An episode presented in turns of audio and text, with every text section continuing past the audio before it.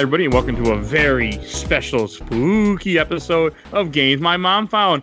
I am Mike Albertin, and who's celebrating all the holidays with me tonight? Michael K. Hughes. And first time show guest, Kenneth Sanity. Technically, yes. Technically, no. Maybe one of those. That's neither First- here nor there. First published. Yes. yes. Uh, and Kenneth, and this is actually the only reason this is on the show is because of you. So why don't you introduce what we're talking about? All right, so today we are going to be talking about one of the most seminal stories in the Batman universe, also one of the longest continual runs of Batman for a narrative. We are talking about Batman The Long Halloween. Book that never ends. oh, God. You can live up to I that didn't- name.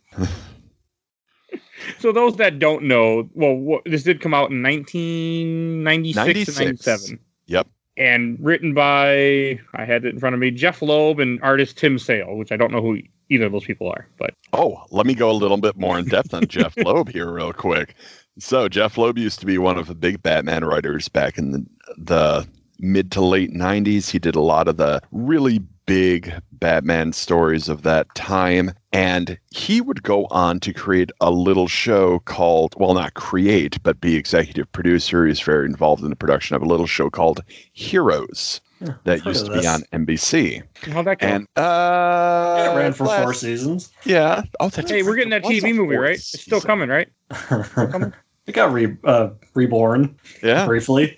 I, I forgot about the fourth season. And yeah, you know, the show wasn't amazing, but for all its flaws, it was a pretty cool concept. That first And, is uh, still good. Oh, yeah. First season was great. And the art of Tim Sale was featured very heavily in that show. Uh, he did the art for the character Isaac that was in Heroes. Mr. Isaac. Yep. so No idea what you guys are talking about. That's quite fine. But uh, Jeph Loeb also went on to uh, be one of the creative heads of the Marvel television studios. So he was part of the team that was responsible for bringing us uh, Daredevil, The Defenders, Luke Cage, Jessica Jones, and Iron Fist. I like Iron Fist a lot, but that fucking first season is garbage.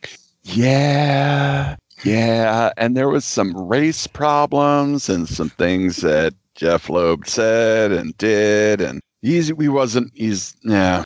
Okay. So now Jeph hmm. Loeb kind of sucks. But back then, when he was working on The Long Halloween, this was a great story. It really was. It's it's not bad. I did enjoy it. I actually I read it, and then we didn't record this for a little bit, and then I'm like, well, I, I don't remember anything, so I went and I didn't want to read it again. So there's actually an audio drama you can watch on YouTube of this entire comic if What? you want to have it read to you. That was my experience with it. It's actually pretty well done for being It a, is. a fan it- thing. Is it a fan thing? It felt Oh, yeah. like it was real. Yeah, if you Not check that guy's other videos on his YouTube channel, it's like live recordings of of uh, concerts and stuff. This is like the only comic book thing on there. well, that's really interesting. I'm going to have to look at that. Uh, Yeah, they did it's, just it's well done. Like I thought it could have been professional. There's no ads in it, so I'm like, hmm, that's odd. But because you know, can't. but it, it's it's good. It it definitely if you if you're interested in this comic and after you get to listen to us spoil the entire comic, you can see the whole thing. Oh, there will be spoilers for Long Halloween, a comic that came out in 1997. If that bothers you, well, you ha- it's been 23 years. It's okay.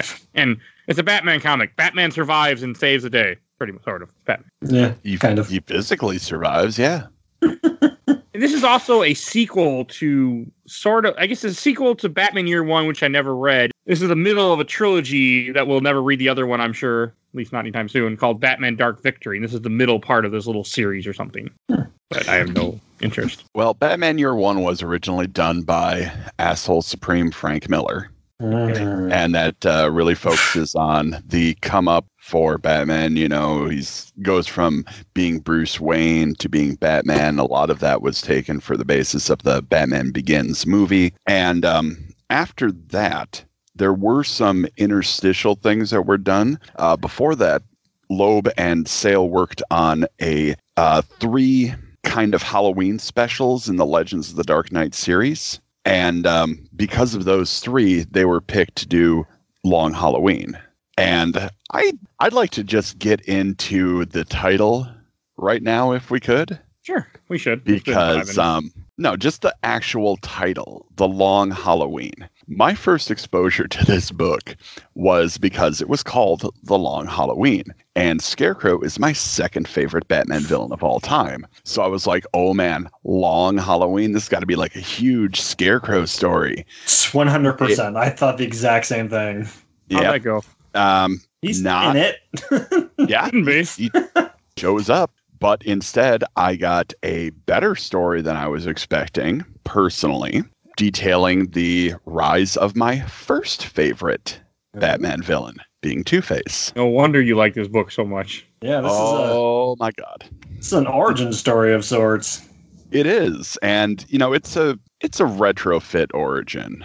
You know, I mean, like Two Face was around before this book. Oh yeah, But, he's um, from the '60s, I think. Oh yeah. Like Two Face has been Harvey Dent for a long time. This is just like a re-updating as DC is wont to do. This was basically like a new 52 style 1942. Answer your question that you didn't ask. 1942. Jesus. Like Yeah, I he's an old remember. Is that is that Harvey Dent though, or Two Face? Two Face. Wow. Oh I yeah. think. Well, even if it is Harvey Dent, I mean Harvey Dent has been a staple of the comic for a long time too. So I'm When sure the search- decision. Two Face. It says Detective Comics number 66. Yep, so I got two. Wow. Oh Lord. So yeah, So this was this was a fresh re-envisioning of Two Face.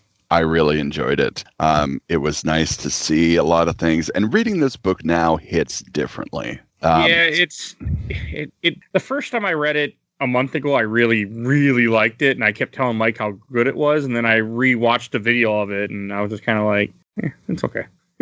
See, you know what's fun? What was fun for me when I finished watching it this last time? I went back and I watched The Dark Knight, and it's real fun to see how much of the story beats from The Long Halloween are in Christopher Nolan's Dark Knight movie. yeah, that was my main takeaway from this. Is like I really want to watch Dark Knight now. Yep.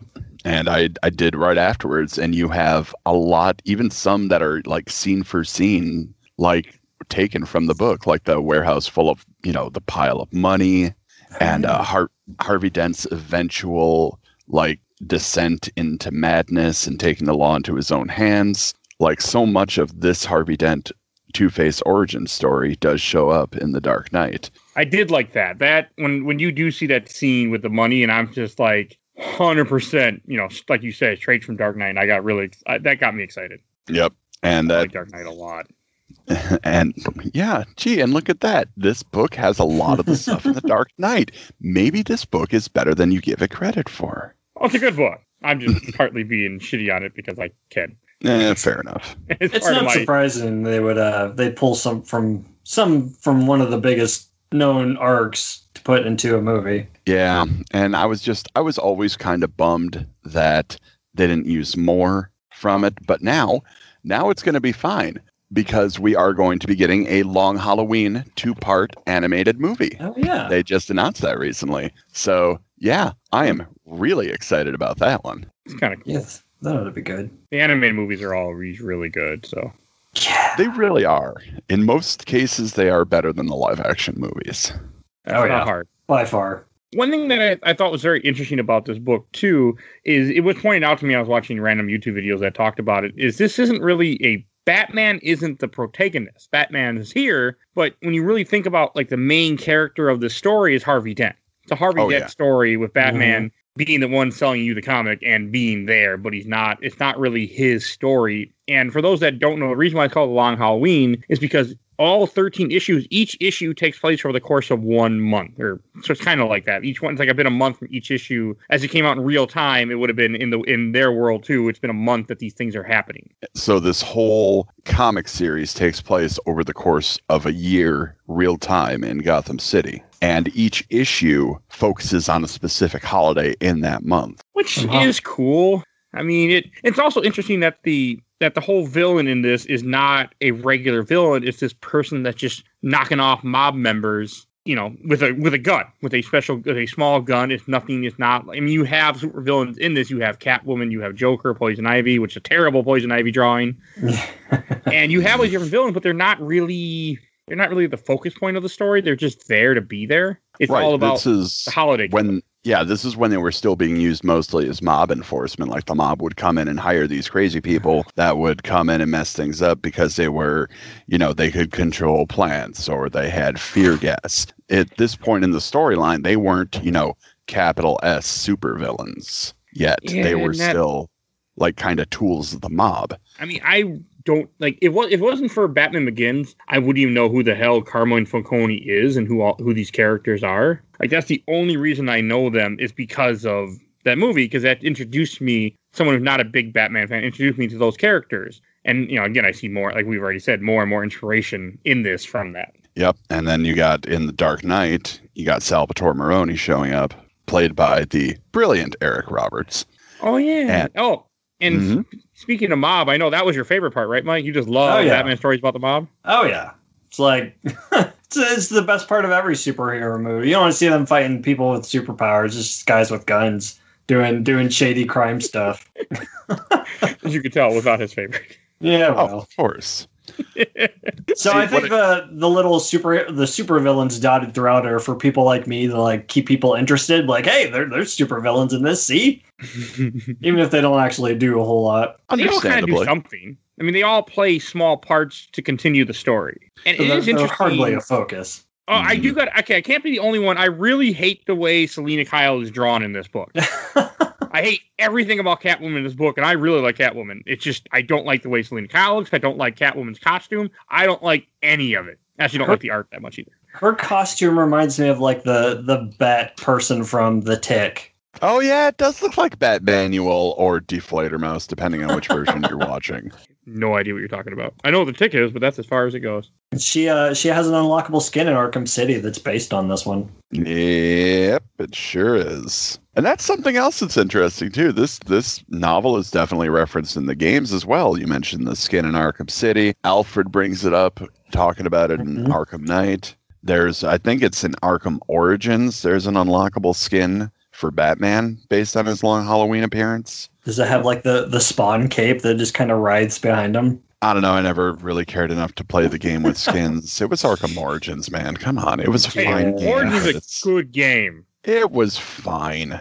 Good, not Better great. than the other one we got.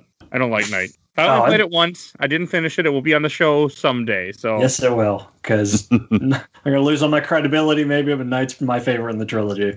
So you're telling me you never played any the other ones yet? I've played, I've beaten all of them except Origins. Okay, they all will be on the show someday. But so like her costume is just I don't know, it's just a weird costume. Like I actually didn't really like any of the costumes in this. I didn't like how Batman looks like he's been doing weight lifts, you know, 20 hours a day every day for the last 10 years. Like I don't like everything about the I mean, I didn't like the art at all. I mean, it fits the comic and it's still a fine comic. It's entertaining to read and again, it's the 90s, but I just the costumes just I wasn't I wasn't a fan. And see, the art style that really did it for me. Like this art style, it's not doesn't have the clearly defined lines. Sometimes the characters blend into the background with shadows. And really, when you're talking about a Batman comic, it's all about the shadows. Like shadows are everything to Batman. And the way some of these characters would just kind of like ooze up from the shadows in the panels, that was really great. I really dug it. And the thing about this, like, okay, I want to get into the thing that I really loved about this book. Why this book is one of my um favorites. baby bottle nipples. Yes, the nipple silencer is a stroke of genius. But more importantly, it's a Batman book where he is. He has to be the world's greatest detective. Yeah, how's that work Yeah. out for him in this book? It's He, he doesn't catch anybody, really. I know, and that's interesting to me. Like, I think that's really cool in a Batman story where Batman doesn't real like he never. I didn't completely think about this until I was watching a video, and the guy's like, he never figures out the killer. He never figures out exactly who was Holiday. I mean, he does bake. He does. They get somebody as Holiday or two people, Yep. but they never really catch the person that was the killer in the beginning. Like, they he never figures it out. He's never able to put two and two together. I think that's Well, see, really that's cool the- to see. I like to think, and it doesn't really come out and say it in the book, but I think there were three holiday killers. There's three for yep, sure. me too. Easy. it's only certain one did certain killings but yeah it's they they have if you look online they have said who did what where you know it's all been they all broke it down and apparently there's a there's a comment in this book where one of the characters recognizes who the other person was of the killer i just don't want to Mm. spoil that part yet Yet. We will. Oh yeah, we're and I'm I'm watching that Arkham City thing you were talking about. That costume does not look good in Arkham City. I hate the I hate the purple costume on her. you think those giant ears would like slow her down? I don't know. And I- just the nine. All I can say is the nine. I mean, again, the art is fine. in This book, it just wasn't. It wasn't my kind of art. But Kenneth is right. Like it does do a good job of blending. This is a very noir story too, where you have a lot of like you have panels that are just black and white just because, and you have a very 1950s, 1960s mob type book. Even if it doesn't take place in the 60s, it, it has that feel of the 60s. Yeah, Yeah, definitely it's not even has that serial drama radio vibe to it. Yeah. And it's not even just the art style that's very noir, it's the story too. Because I mean, you got crosses, you got double crosses, the rare triple cross. There's so much happening that is all character based. And that's why I really dig the writing here because they do rely on character interactions a lot to keep the story moving forward. And without that level of character based writing, without having that trust in your characters, the story's going to fall apart. Oh, and that money scene that you were talking about, I don't know if we mentioned it's Harvey Dent and Batman who do it. hmm And I love that. Like they they know what they're doing. They're like, yeah, so we can't. We're gonna hurt. We're gonna hit him where it hurts. We're gonna burn his money. And it's just like it's such a cool. It's, it's definitely probably my favorite thing and one of my favorite parts of this book. It really kind of grabbed me when we first started reading this. Another thing I want to talk about, one thing that was kind of weird, but I liked it, even though I don't think it belonged, is Solomon Grundy is in the second issue just because. Yep. Good old Solomon Grundy. I like Solomon Grundy a lot. I just felt like I'm like, why is he here in the sewers? All he does is threaten some other random guy that Batman's chasing, and then he shows up later on and almost fucks up Harvey Dent until he says the whole poem or something. I just didn't understand that part. Right. And see that just that sets up that ending where Two Face and Grundy have that interaction. And to me it almost seems like once Harvey has kind of not become Harvey anymore, has become something else. Uh the interaction between uh him and Solomon Grundy just kind of underscores that okay, the Harvey we know is not anymore. This is a Harvey that is more in touch with villains, more comfortable with villains. And if he can get Solomon Grundy to calm down, well, what can't he do? It's a good way to And uh, you know they they pretty much uh, go into exactly what he can and can't do at One- the end of the story.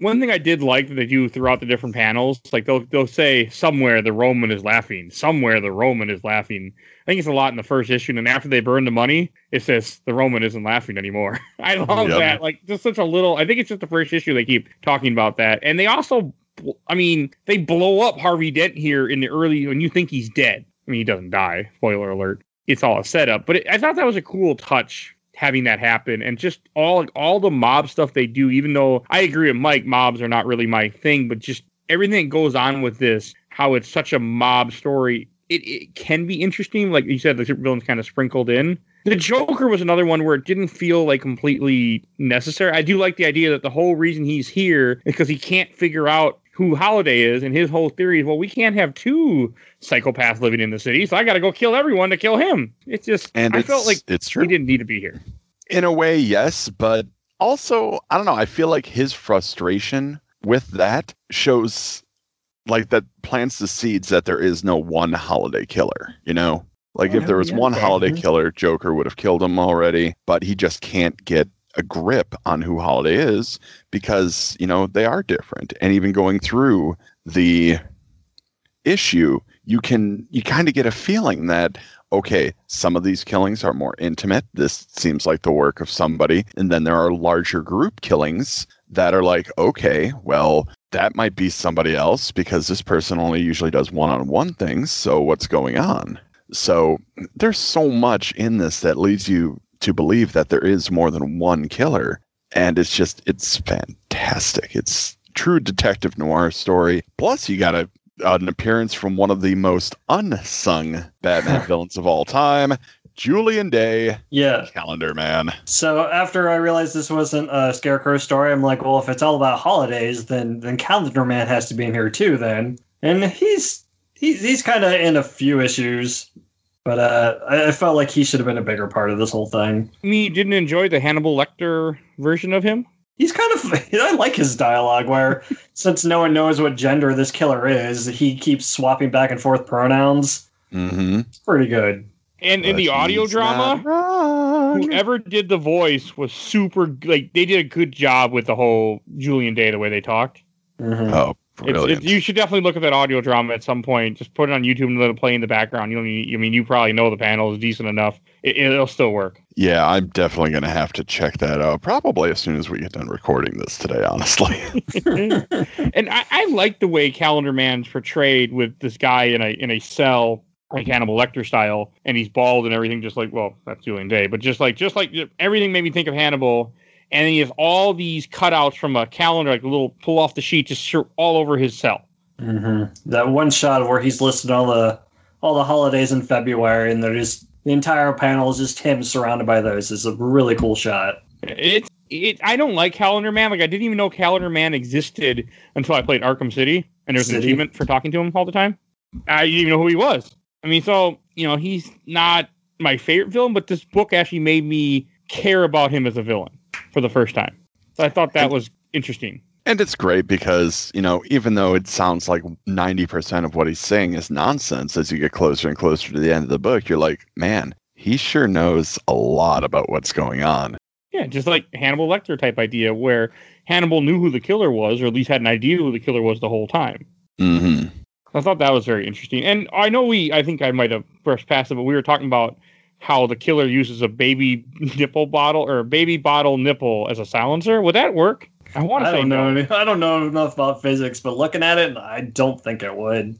Yeah, I mean, yes, rubber is going to be, you know, more of a deadener as far as, you know, projectile speed and whatnot goes. Uh, but it's usually the escaping of the gas that makes the bang. So I don't know if it would work. It might, you know, quiet a little bit, more like a, uh suppressor rather than an actual silencer. It just was kind of odd to me. Like I could see it being for one shot, but due to listening to the audio drama, I'd hear boop boop boop. And I'm like, wait a second. If you did one one, it wouldn't work anymore. I feel like. Yeah.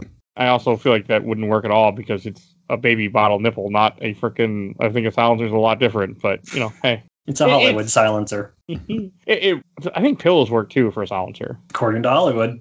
Yeah, I don't know if any of that works in real life because I never really fired a gun, nor do I care to try. But Oh, don't forget about two liter uh, soda bottles too. That Does works any of that actually work? I too. wonder. I'm sure there's a MythBusters episode out there somewhere. No, I could just Hey, Google man. and find out. but- Scorsese did it in The Departed, and you know he knows, man. Scorsese knows.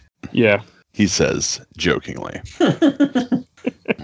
I there. I mean, I I know I've been kind of harsh off and on with this book, but I, I did enjoy it. I need to say that because just like all the interaction between Harvey Dent and his wife and how they set things up for later, I think is just great. How she keeps talking constantly throughout the book. She's like, "Hey, soon things will be better. Soon work will be better, and we'll settle down. We'll have those kids. We'll." And I like that because it happens a lot. And it mm-hmm. doesn't really make a whole lot of sense the first time you read this. Like when I went back and watched the audio drama after reading it and I know where it was going, everything makes more sense. Everything there are so many little ties like with the with the gun about how they make comments. Oh, this is a small gun. It's probably a woman's gun. And they keep saying certain things about the gun, and there's little clues they give you throughout this entire story that don't make a lot of sense till you un, until you go back to it. I thought that was Now- cool. I, I feel like you're kind of easing into the end here.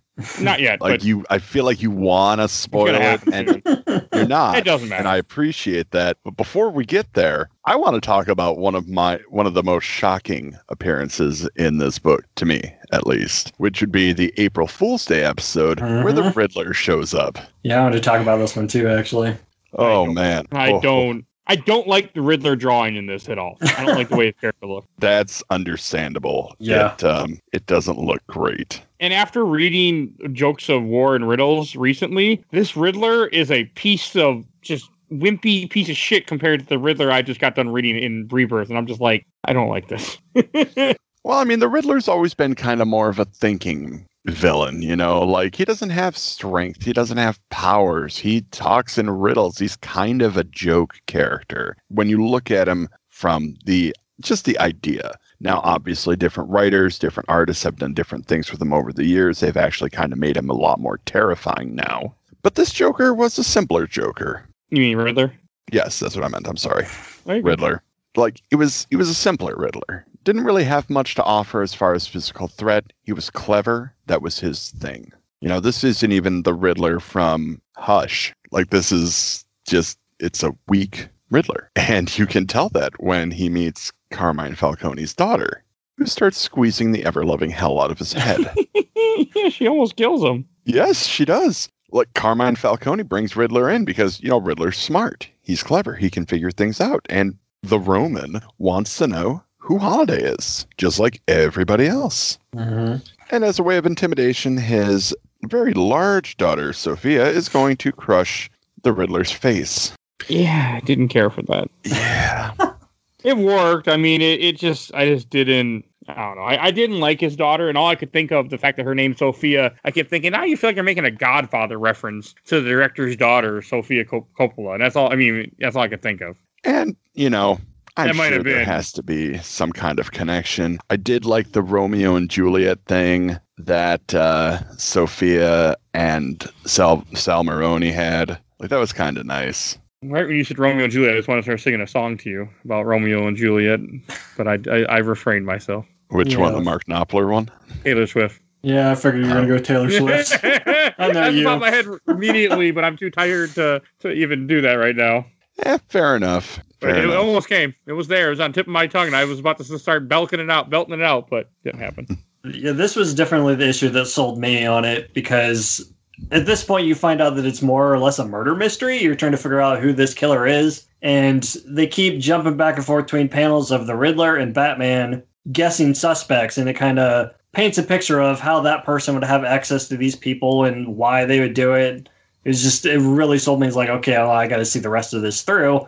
I got to figure out who this person is and what's going on. Is uh, it was great from here on. It And- just has a couple slow issues. That's it. But then at the end of this episode, Holiday strikes again. After the Riddler cannot provide the identity of Holiday, he gets unceremoniously tossed out, and Holiday is waiting. And this was just the best. It's April Fool's Day. The only victim Holiday doesn't kill. But sure messes him up a lot. Yeah, which I, I thought was weird how traumatized Riddler got. Like, it didn't upset me from the story, but just straight from the character. I'm like, you don't think you'd be that traumatized when this guy's a fucking mass murderer, but maybe not yet at this point. He's probably not used to being shot at though, let alone enough to make an outline around his body as he's standing in this dark alley. And like, you know, I have my issues with this. There would have had been multiple guns because that's a lot of shot. No 22 is going to hold that many bullets.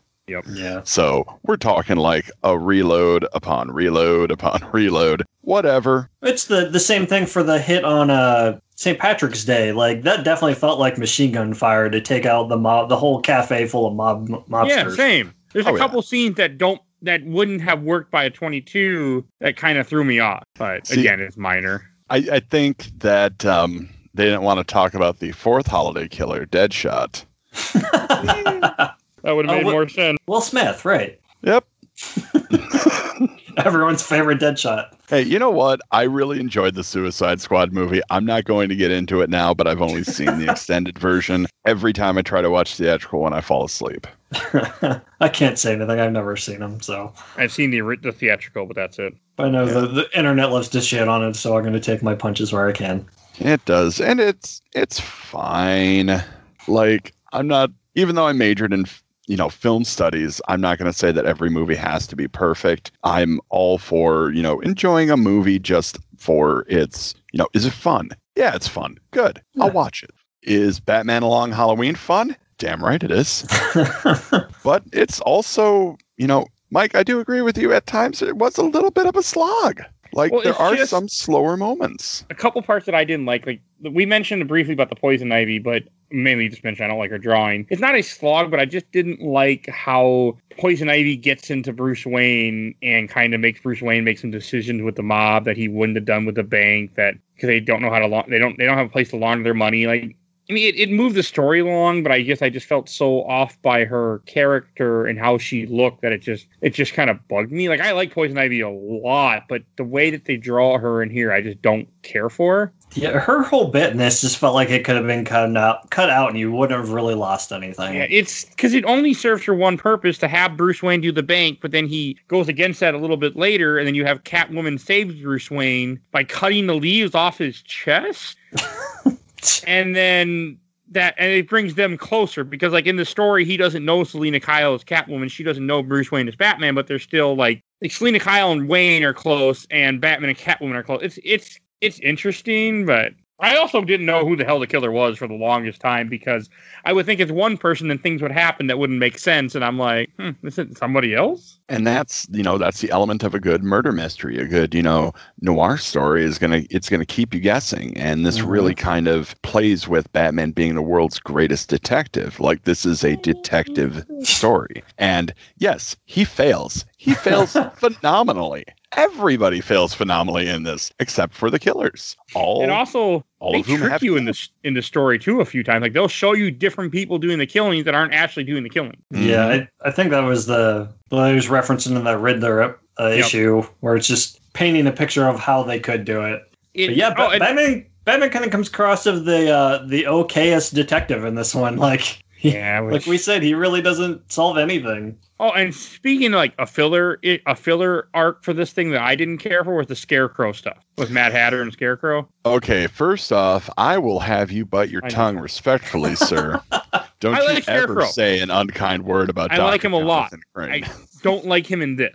They make him more crazy than terrifying in this, I will be honest. Like, I Um, love Scarecrow in the Arkham series. I I like Scarecrow in the Batman animated series, but in this, it just felt like you didn't need to have him. Like where Batman gets gassed because he grabs a fake Scarecrow on a horse, and then Bruce Wayne is running around like an idiot, be like, "I know where's my mama," you know, like it just. It, it fits because you know it shows him kind of going insane a little bit and and he gets caught by the police because they think he's involved like it it's but I felt like you didn't need Mad Hatter at all. If you're gonna have Scarecrow, have Scarecrow, but just don't, Mad. Like, does anyone really need Mad Hatter? Like, you, he's not necessary. He's just a knockoff Scarecrow. he's just a throwaway villain, and he didn't need to be in here. fun. My biggest issue with the supervillains in this is like they all almost feel like stereotypes of themselves, where Joker only spouts Christmas rhymes, Christmas carols when he's on in the panels, and Scarecrow and Mad Hatter only speak in like weird quotes of things, hmm and Riddler almost always speaks in questions. It's like they just feel like like boiled down versions of themselves. Yeah, and then the Riddler gets drunk in a dive bar. Like I love that because that's a really good, you know, I just got killed. What am I going to do now? I'm going to drink. yeah. That's what I do. I understand it. I get it. I mean, it makes sense. I mean, if you're in a situ- a near death situation and something, and you're someone that usually has control of a situation, and that control was taken away, it makes sense that your first thing would be to drink because that's a real life human thing. Mhm. I'm speaking from experience lately because when my life has been chaos, I've been like, especially when COVID started happening. I drank a lot of beer in March, April, and May. A lot of beer. Less now. I'm like, okay, I'm, I'm this is normal now. But in the beginning, I was like, oh, every night, let's get, we're getting, we're drinking few beers. I do not know what you were speaking of. I have had no adverse alcohol consumption during this time It's of calmed down. It went through a phase where I was like, I had to have beer every night, and I'm like, this, this can't, this is not going to keep going, Mike. And then I started to like stop being. I'm like, I don't, and it got better, and I'm like, I don't need this. I have beer, but I'm like, eh. I, I, I was, I didn't like where I was going. And my wife even said something. She's like, you need to stop doing this. I'm like, you're right, and I just didn't buy it, and then I stopped because COVID sucks. Big time. But trauma, what, what I'm trying to get to is like, I can understand the trauma, what he went through that's making him turn to alcohol to subdue it. And like the fact that he's just like, I don't even know, it doesn't matter, whatever. Yeah, why would Holiday not kill me? You know, and it's just it's just really interesting that you Well, the know, they- reason Holiday didn't kill him because Holiday only kills the villains that don't matter in this comic book. We just kill the mob family that don't matter. We're not going to kill any supervillains. That's all. I mean, that would you heard all our stories for later on in the future. Mm, yeah, because every time a comic book character dies, it is always permanent and forever. That's Jason Todd. the, the death of Superman. Yeah, I mean Superman. That was he did not die in that book. He actually only got injured, but he came back. That was one character you never heard from again. That's Superman. oh boy. Hey, I covered that that episode a long time ago in a very terrible episode. But hey, go listen to it if you're curious. It's, It's not bad. that bad. Our episode, the, the book's fine. Our episode's not good. No, it's not that bad. Come on. Okay, it's our first comic episode, and I didn't like how it turned out. It's not my favorite. But then you So- hear, but I, I, do we mention that every time Holiday kills, the person leaves items at the scene from the I don't think we've covered that yet. No. No, I don't think we did either. And and I, I did like that. Like I like how it uh, a box of chocolates for Valentine's Day. It's a little leprechaun. It's uh, a, a tie on Father's Day. That was cool to me. Like a little touch. I mean, to me, I'm thinking like that's a dumb thing to do. Leave something at the at the, at the murder scene because they're gonna dust it for fingerprint. They're gonna do everything they can, and they're gonna figure out like, no, don't don't do that. But Yes, you're right. They are absolutely going to figure out the identity of this killer 100% you think they would? I mean, they don't. But I'm just thinking, like in real life, if you start leaving things at a crime scene, they're gonna figure it out. They're gonna you get, don't give them clues. Yeah, but at the same time, this gives something Batman something for Batman to put in his trophy cases because we all know Batman loves taking his trophies. on purpose. I really like Gilda's just everything, especially after rereading this or rewatching it the second time.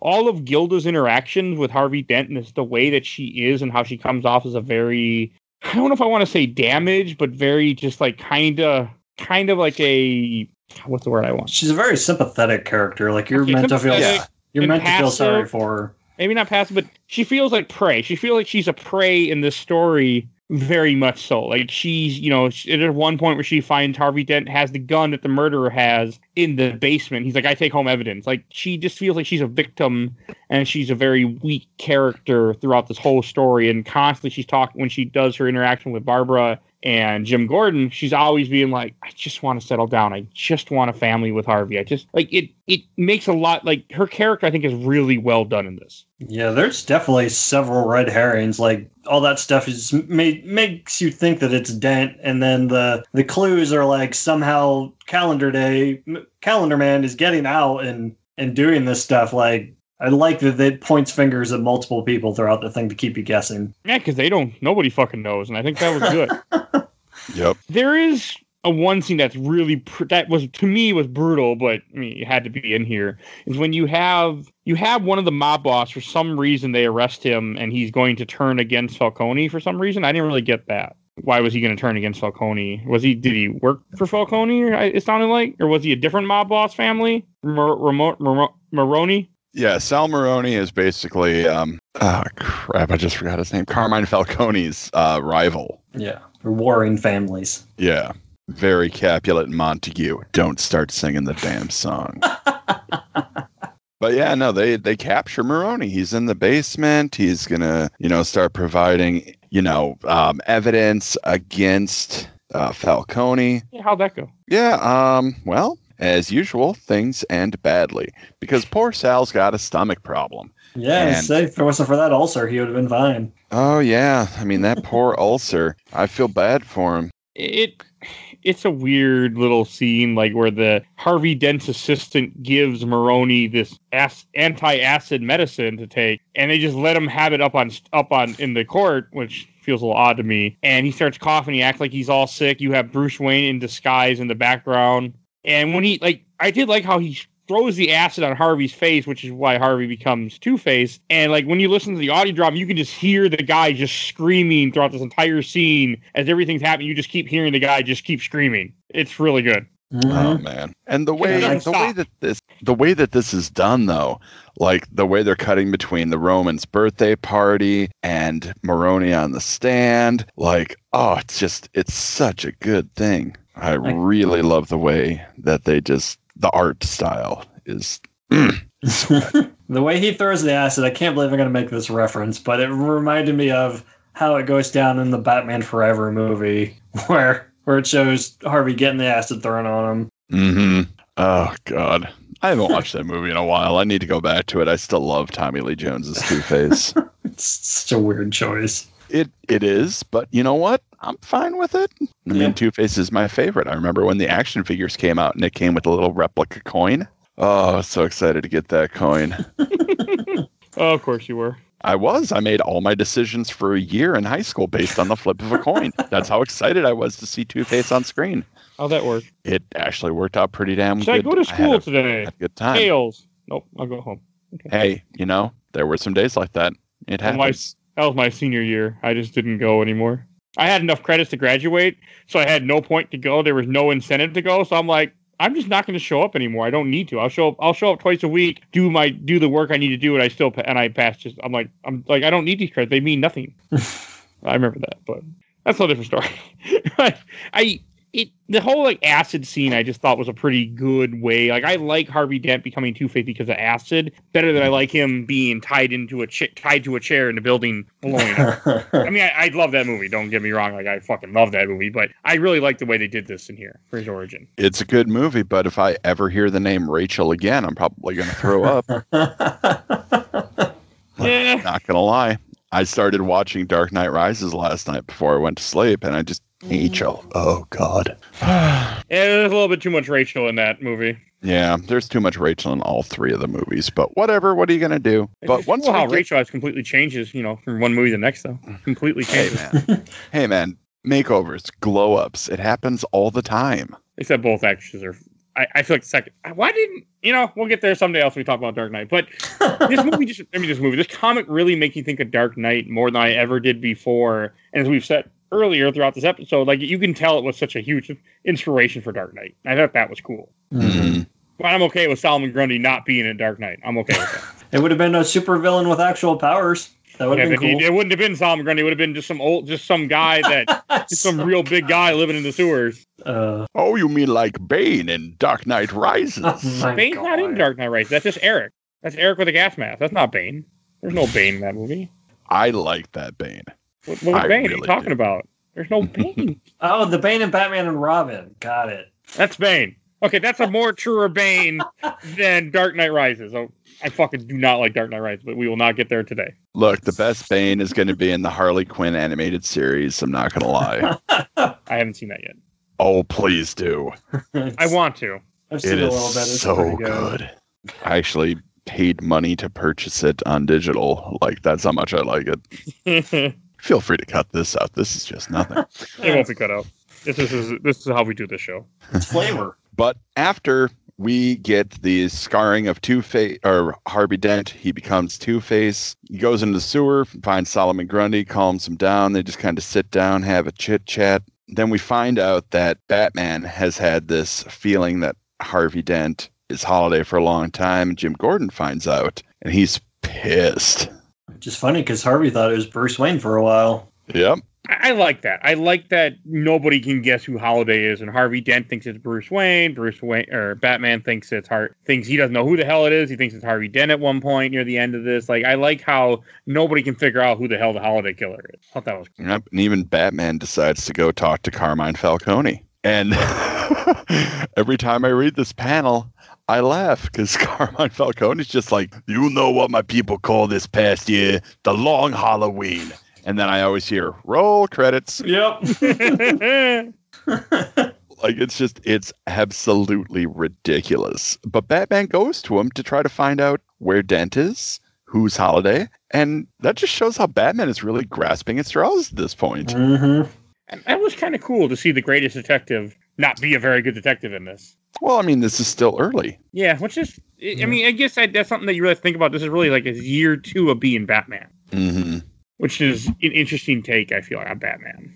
And it's it's near the end of this comic. I think it's issue twelve when they throw the yeah issue twelve, the end of issue twelve, where they throw a a what's the word I want a twist at you. That's the word I want. A twist where when they're escorting Maroni and a ki- the holiday killer shows up and guns down Maroni and tries to kill the security guard, police officer in this you know full tech body outfit that you know a twenty two would not pierce.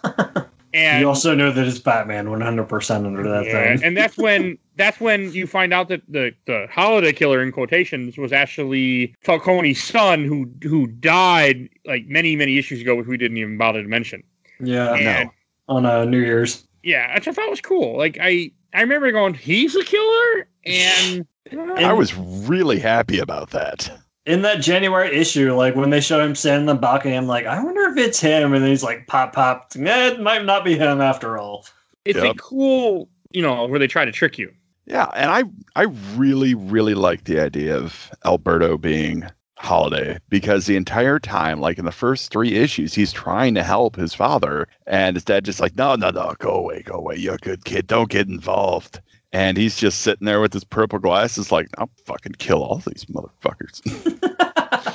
I'll show you who's the good boy, me. Yeah, which is a, it's a it's a weird twist when that happens, and I do like where I do like how you see Batman just completely flipped. like he almost kills him. Gordon's like, if you do what I, if you keep going down the road, I'm gonna have to do what I have to do. Like it, I like that. Or I won't Yep. let you do something that we that we'll both regret. And man, does this seem familiar? I'm gonna say it. Remember in Dark Knight Rises when Joker almost kills Batman, but Jim Gordon's undercover after he Mhm. supposedly died? Yeah, I boy, was oh just boy. thinking that when I mentioned that it was clearly Batman and the the whole guys. I'm like, oh, they did that in the movie too. I forgot about that. Mhm. We'll have to, we'll have to, we'll cover, we'll have to cover that someday on this show. But they even did the like in the where they oh jeez.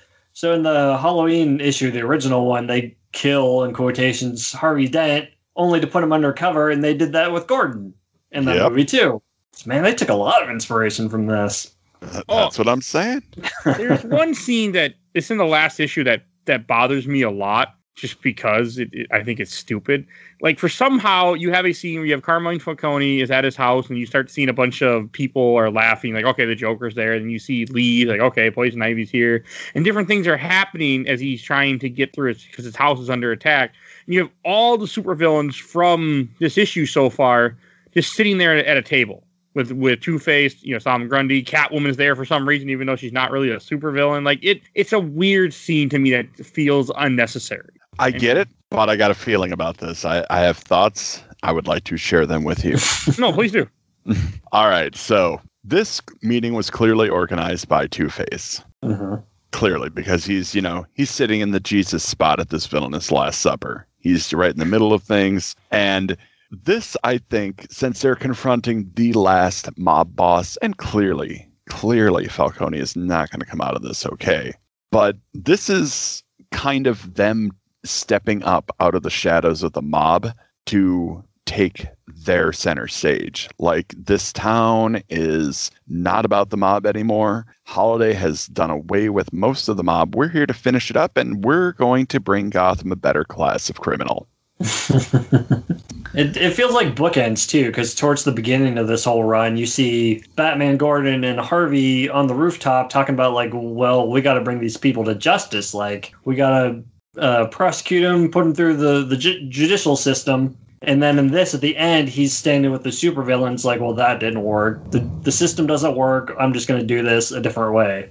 To really show that complete change from Harvey to Two Face. Which Just also- like the end of that Dark Knight. Just, you know, Yeah, and also has a lot of like real life similarities because at the time there was a time with the mob and they're trying to, I think it's the '70s when they're trying to shut down the mob and like you you arrest them but it wouldn't do anything. The witnesses would disappear. People would forget that they wouldn't wouldn't testify. Like every you know it, they would just buy everybody off and they would just leave. Like it, it's a Mhm. very real because I watched a bunch of documentaries and it, it's not that far off from. I mean there wasn't supervillains of course, but not that far from what was happening in real life at one point. And oh god, when you see when you finally see Two Face in all his glory, that close up shot on his face where he's flipping the coin and holding the gun, I think this might be one of the most disturbing depictions of Two Face ever.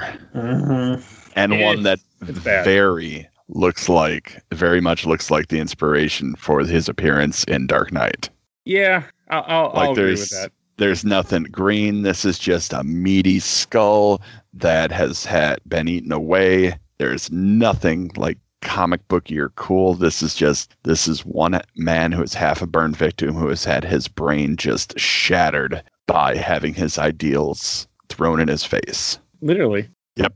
and I like it. Like I like how Two Face ends up killing Falcone, and then he kills his assistant, who was the one that gave the guy the acid. And he just then after that, he just like here, arrest me. you know, just like that. I thought that was cool. Like you know, he he achieved what he wanted to achieve, and he's like, all right. I, I thought that was cool. It's perfect. I mean, he was just he was cleaning up his city. He was doing it in a really bad way, but he was still Harvey Dent. He was still trying to clean up the, the And- city. one scene that I, I have to mention because I really like it is the last time you see Calendar Man, they shove a newspaper on his cell saying that other guy we talked about earlier, Carmoni Falcone's son, was the killer, and you just see a panel of him standing in the dark, and you see his big eye, his eyes are just all big because he's like, that's not true, because he, I think he, pieced, you know, he pieced together who the real killer was. Mhm. I, And then I think when when Dent breaks in to break out all the supervillains, and they, they just leave Calendar Man. He's like, sorry. Oh, come on, guys. I want to have fun too. Guys, guys, come back. Oh. he's really a minor like he's such a minor character. I feel like in normal stuff, like he's not known or anything. Yeah, Mhm. but like this one, you actually kind of feel for him. Yeah, he's worried about his legacy because someone's basically taking his stick and running with it, and he's like, people aren't going to remember Calendar Man soon. That's Well, his you whole. will. You have to go see him every every every holiday to get that achievement. I still don't have that achievement. I will never get it. I don't have that dedication. One of these Well, days, I'm gonna You just it. cheat 360 is how you do it. So Yeah, there you go. Change the, the system clock. that's what people did. You they change they would disconnect from online, change the system clock, and get it, and that's how you do it.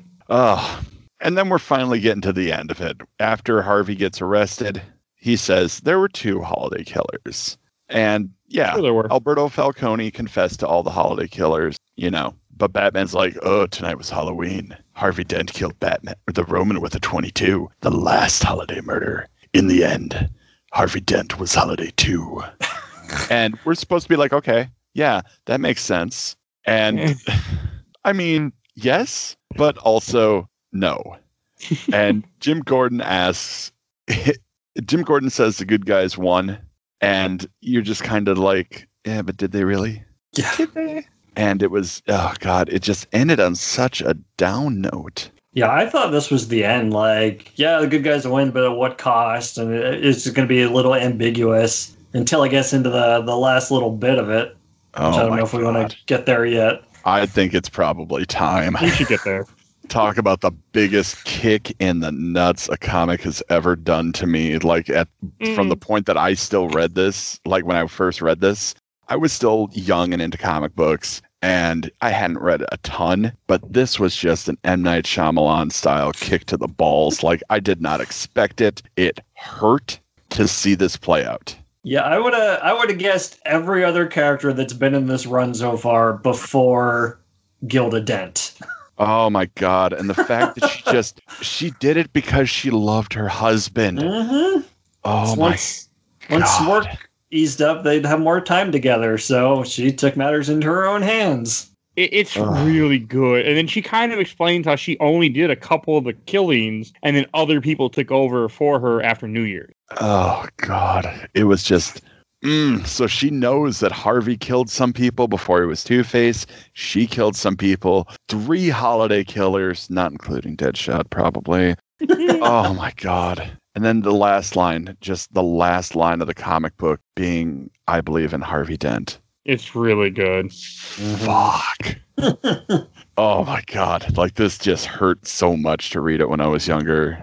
Oh, even now I'm getting a little misty eyed just thinking It's about still it. really good. It's definitely one of the best parts of, of this book. oh, and it yeah, got me really happy too when I got there. this book is just it's such a treasure from front to back if the movie can capture even a quarter of the emotion and intrigue that this book does it might go down as one of the best animated movies i know the last time they did a two-parter it was what the dark knight returns and that was really good. The two part is.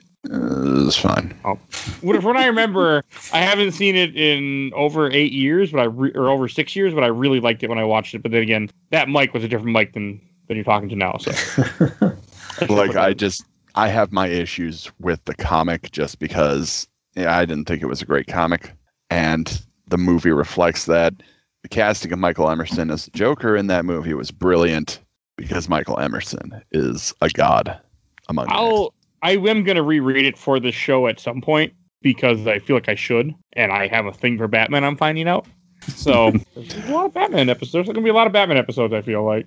That Like, hit me at I- some time this year too. Like Batman's always just kind of been this secondary character. I'm like, yeah, okay, whatever. But like, I don't know if it was when I was replaying Arkham Knight or if there's something else that happened. It's like, man, I really like Batman. I found out very recently in the last couple of years that I really like mysteries too. So his whole deal of being the greatest detective, I think, plays into my uh, things I- I'm into. So yeah, I'm with you there, Mike.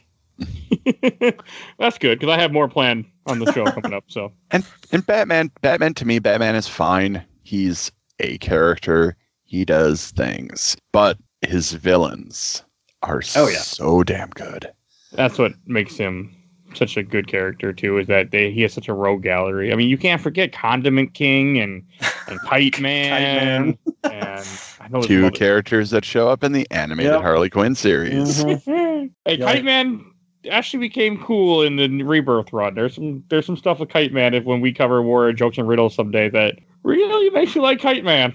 Yeah, Kite It's- Man. It's only because I listened to I, listened to another podcast that actually inspired me to start the show was Comic Conspiracy, and he's a for some reason the host on there really likes Kite Man a lot, and that made me take more interest. And I'm like, okay, maybe he's onto something. I mean, everybody likes somebody. At the end of the day, you know, even Condiment King's got to be somebody's favorite character. And The guy who only read one Batman book, Or yeah, probably. yeah, Polka Dot Man. Like, Oh, Who's going to be in the new Suicide Squad, Suicide Squad movie? hey, I am so excited for that Suicide Squad movie. it's I just gonna be wish I good, could. I think. I wish I could see who the actor was that they got to play Peacekeeper. I mean, they said Peacekeeper in the trailer, but I didn't see anybody playing him because John all these- Cena. Get it? I I forgot that's who it was. Is it really? I didn't know. Yeah, that. Yeah, it's really John John Cena. Jeez. It's gonna be a very interesting movie, I think. Oh It's yeah. got Yeah, James I am- Gunn. Mhm. It's gonna be good. Yeah, All this these- was. D-list villain talk makes me think of the opening to Lego Batman, where Joker's listing off all these characters, and the guy's like, "Did you make some of those up?" It's like, "Nope, they're all real. Might be worth the Google." I really liked Lego Batman. I thought that was a fun movie. Yeah, it's good. It was a good movie. That that's that's a movie you should cover on this, Mike. You know, it's a better movie than Dark Knight Rises. I'm not. I mean, we are someday going to cover the Batman again someday after we finish, or that little trilogy after we finish all the MCU movies, whenever the hell that happens. Someday, Yeah. but fucking Yeah. Next year. One of next these year we'll be done days, recording it. when you guys get around to doing those, I would love to be part of those because I will actually defend Dark Knight Rises to a point, only to a point, Yeah. because it's clearly the worst of the three. Yes, it is. All right, but it, like for Long Halloween, like I, I really did like that. Oh, and for those that the, the what is supposed to be is supposed to be Gilda killed the first like three or four people. Harvey Dent kills two people or so, and or ki- two sets of the killings, and then the Alberto kills a couple people, and I think they they become the three killers throughout the whole thing. So mm-hmm. I figured that Alberto like orchestrated his own. Yeah, he Killing- just fakes his own death. Yeah, I mean he kills the coroner and his aunt to cover it up because she goes snooping through the coroner's files. And they spell that out, but beyond that, I think he's just trying to take credit because he wants to look like a big boy in front of his daddy. Yeah, that's all. it He's was. like, "You didn't think I could do this? Now I'm bigger than all of you put together." Like he's just taking the credit for everyone else's killings. Yeah, and you know he's honestly he doesn't have a great reason for killing, but it's not awful. Yeah, 'cause- oh, she started the killing spree until Christmas Eve while destroying the gun and Holiday's disguise she used. Alberto Falcone faked his death on New Year's Eve, used Holiday's MO in order to take the place of the killer. Also, in Chapter 13, Two Face revelation indicates that he knew since the beginning that Gilda was Holiday, and hence his refusal to investigate the Holiday murders, focusing more on the Falcone case. Oh. And Hmm. also, spoiler to Dark Victory, we're never going to read on this show. During those events, the sequel to Long Halloween, Two Faces enraged when Calendar Man refers to Holiday as a woman. This is a natural reaction considering that Gilda was Two Face wife. Well, now I'm gonna have to read Dark Victory.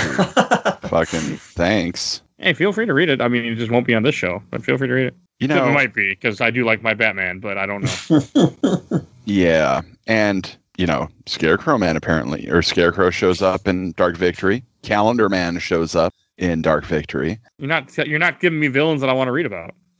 I do like Scarecrow. I That's don't like a you damn in this. Hey, find me a. ver- I mean, hey, you give me Scarecrow in the Arkham series, I'm all on board. You give me the right Scarecrow, I'm 100 percent on board. he was an Hey, Arkham. Knight. Your favorite. Yeah, Okay, that game Arkham has to, Knight? that game is really good whenever you're not in the Batmobile.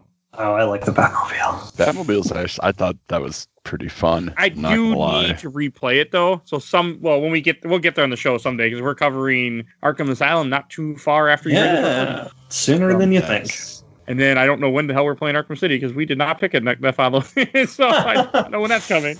Well, maybe by then the new uh the new Rocks or no, not Rocksteady. The what was the other one? The Arkham Knights game? or something like that. The yeah, Bat Fam Court- game. Yeah. Is it is that Court of Owls based? It's Court of Owls, yeah. That's why I'm a little upset that Court of Owls file got corrupted and I have to re-record that. But yes, Uh, oh, that's fine. Court of Owls is good, and not having Batman in a Court of Owls game is sacrilege. Oh, I'm sure he's in it. I'm 100 percent sure he's in it. So Oh, just like Captain America's not in the Avengers game that just came out because he dies at the beginning. Dies or air quotes? Air quotes dies. Yeah. Oh yeah. Okay. spoiler. I mean, he's on the cover of the, the case. I know. Yeah. I mean, it's just one of those, you know, certain things you know a character is going to be and You don't have a Batman game without Batman. It's like, yeah, sure, he's dead. Sure, he is. He's just, you know, probably out of the story for a little bit. Like, I mean, like, you would never think you'd have a Metal Gear Solid 2 game without having Snake in the whole game. I mean, that would never happen, right? Yeah, it's like Right. making a Venom movie without Spider Man.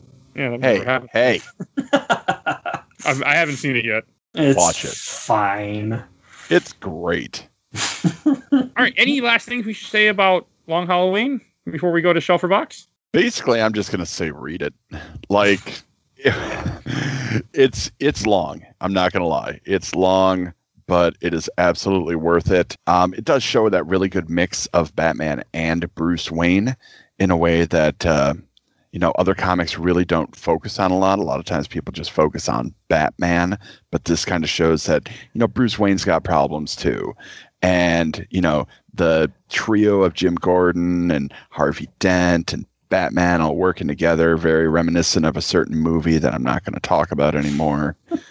Why stop now? Yeah, I mean, uh, fine. It was the same scene in The Dark Knight, and like if if you like The Dark Knight, go out and read it. this. You're gonna dig it. Just don't expect a whole lot of Joker. Yeah. Oh yeah, There's there's there's enough Joker in this though. Yeah. I didn't need any more Joker. Joker's great, but man, is he overused in Batman stuff. hmm and this Yeah. just good amount of Joker. Not Yeah. much. Just comes around, acts like fucking crazy, and then disappears again, Yeah.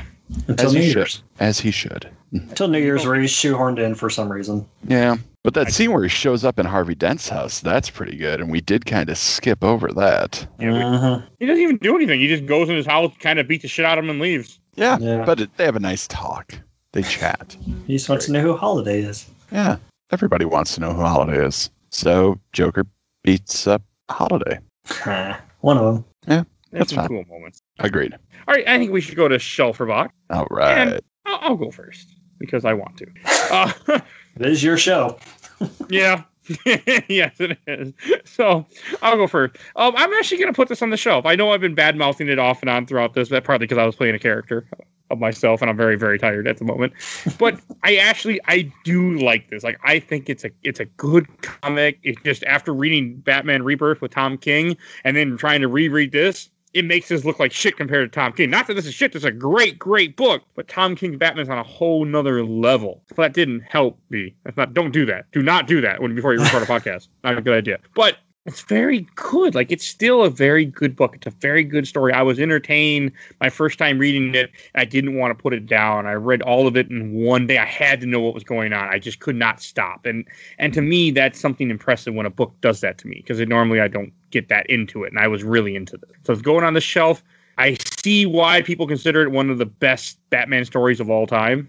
It's up. If you look up Batman stories list, this out. This comes up you- near near the near the top always. So there is that, and I, I completely I can completely understand why why people say that. How about you, Mike? Uh, like we said at the top of the episode, like the, the mob stuff is not my cup of tea when it comes to Batman superheroes in general, but Batman especially. But uh, about probably half an hour into that video we keep talking about, when I realized this is basically a long who done it, I was totally on board because I've become a big sucker for that thing, Ag- Agatha Christie and all that stuff. The supervillains, I feel like they could have done more with, or just taken them out altogether because they don't add a whole lot. Like I think Catwoman's only there to be a red herring the whole time because she's one of the people that Batman thinks might have done it. Uh, yeah, but like that big reveal, as we said at the end, is just is huge, and if it can make me feel anything, then it definitely did its job. So it's it's going on the shelf for me too. okay. And we'll end with the most positive that we can. How about you, Kenneth? Well, if I hadn't made it abundantly clear, this is definitely going on the shelf for me as well. Not only is it going on the shelf, it's going on its own shelf. Uh, this was one of the first Batman stories that I've read through start to finish. You know, I'd read a couple issues here or there, but uh, this was one of the first big narratives that I read when I was younger, and I just I was astounded the way it used everybody. I thought was really great. Uh, this gets a shelf with accent lighting and uh, why not? We'll seal it in a nice case so it doesn't get messed up too. It's a museum piece for me. go read this. It's one of my favorite Batman stories ever. Okay. And you're the only reason why this episode is still here or happened today. It is your fault that we read this book, which I'm okay with. So, if any of y'all out there listening to this podcast have a problem with it, please direct your inquiries to me. I um, I will happily take all of your letters. But notice how he didn't give you an email address for anything. So, oh, I will. But feel free to email gamesmymomfun at yahoo.com. I don't read the emails that often, but I will every so often. I will sometimes. It's really and if you want to at me on Twitter, it's at Professor Sanity. I will happily read all your hate mail. It gives me life. uh, okay, and I think that's about wraps up this episode. So I hope you enjoyed our Spooktober, our, our as Mike put it last week, or maybe some point, Spooktember and Spooktober. That's how we should call it. we started we started spooky in September, mid September, when this started with Alan Wake, and we are just finishing up because this, if everything goes right as planned, this is you were hearing this a few days before Halloween. We figured that'd be perfect how to end this Spooktober for 2020, the year that never ends with a long Halloween. The Halloween never ends. Perfect way to wrap up 2020, right? Hopefully, it doesn't go all the way till next Halloween. it better not. 2020 better not. It can't happen. Don't say those things. It's already overstayed its welcome. Yes. All right. God, what the hell is I gonna? Damn, I'm tired. If you enjoyed this episode, we have tons of others for you. To check out. Check out all our spooky episodes that we did this month. There's a ton. You're sure you're gonna find something you like. We do comics, movies, games, so definitely check out all their other episodes. If you enjoyed this Batman episode, we did Batman with Joker, Death of the Family a long time ago. So definitely check that out. And there'll be more Batman stuff coming up soon. Even even we're gonna be covering one of the best Batman games ever made, Arkham Asylum, here soon. So definitely check that out. And if you enjoyed this show, tell a friend, tell an enemy, tell anybody. Make a Facebook post. Let people know. It's a great way to support the show just by telling people that you enjoyed this show. Just spreading our name out there and help get more people listening. And we'll do more with the show eventually. I got big plans. Also, want to give a shout out to our awesome intro and outro, courtesy of Bulby, aka Mike Stoney from his EP Bite the Bullet, Song of the Cool Kid Squad. I interviewed him not too long ago. Check that out. That should, that came up in September. And I want to thank Kenneth for coming on the show. We will see him again because we're going to cover Court Owls at some point. I'm going to say it on here, so I have to do it. At some point, we're covering Court Owls. and the, the Nolan trilogy. And the Nolan hmm. trilogy. and Lego Batman. Made two of those movies. I don't know. And Lego Batman. we'll cover those someday. I, once I finish MCU, I'll be more open to other things. once that that that that crazy idea I had a year, you know, earlier this year. Hey, we should watch all MCU movies. So, and by the time out. you finish with that, we'll be ready to cover the long Halloween cartoon movie that's coming out. Oh yeah, hmm, and, I don't. And the the Scooby Doo movie coming out that has Scarecrow in it for some reason. Because why not? kind of. By the time people hear this, it's already out. It comes out October sixth. Oh yeah, they won't hear this till October twentieth, something, twenty eighth or so, twenty seven. Yeah, sure. like, I looked it up. It might be good? Question mark. Can't be better than Scooby Doo Zombie Island. You keep trying to sell me on. the movie's great. Sequel, not so much, but the oh original. god, there there was no sequel. Hmm, okay, a lot of sequel deniers here. A lot of sequel. and if you enjoyed this, please follow us on Facebook, Instagram, Twitter. I'm constantly posting images of what's upcoming on the show and the new episodes as they get released. So definitely follow us on there. And I think that's and we're Game My Mom Found. Just search Game My Mom Found. You'll find us. And if you have any questions for me, feel free to shoot me a message on I'm Games My Mom Found on Facebook. I will answer all of them, usually pretty quickly. I've talked to a few people. I have listened to your recommendation. Somebody did recommend Paper Mario. Someday we're going to cover it, just not yet, but it's going to happen. I don't remember who you were. I don't. It's been a while since I. But if you're still listening, someday we're going to cover it. we're getting. It takes a while. RPGs are not easy to do in, in this with the format of this show. They are a pain. But luckily, Mike is up to doing that because he's crazy like me. So. Yep, we're crazy it works out. All right, I think that about wraps up this episode. I have said a lot. All right, we will talk to you guys next time. Bye, everybody. Bye bye. So long.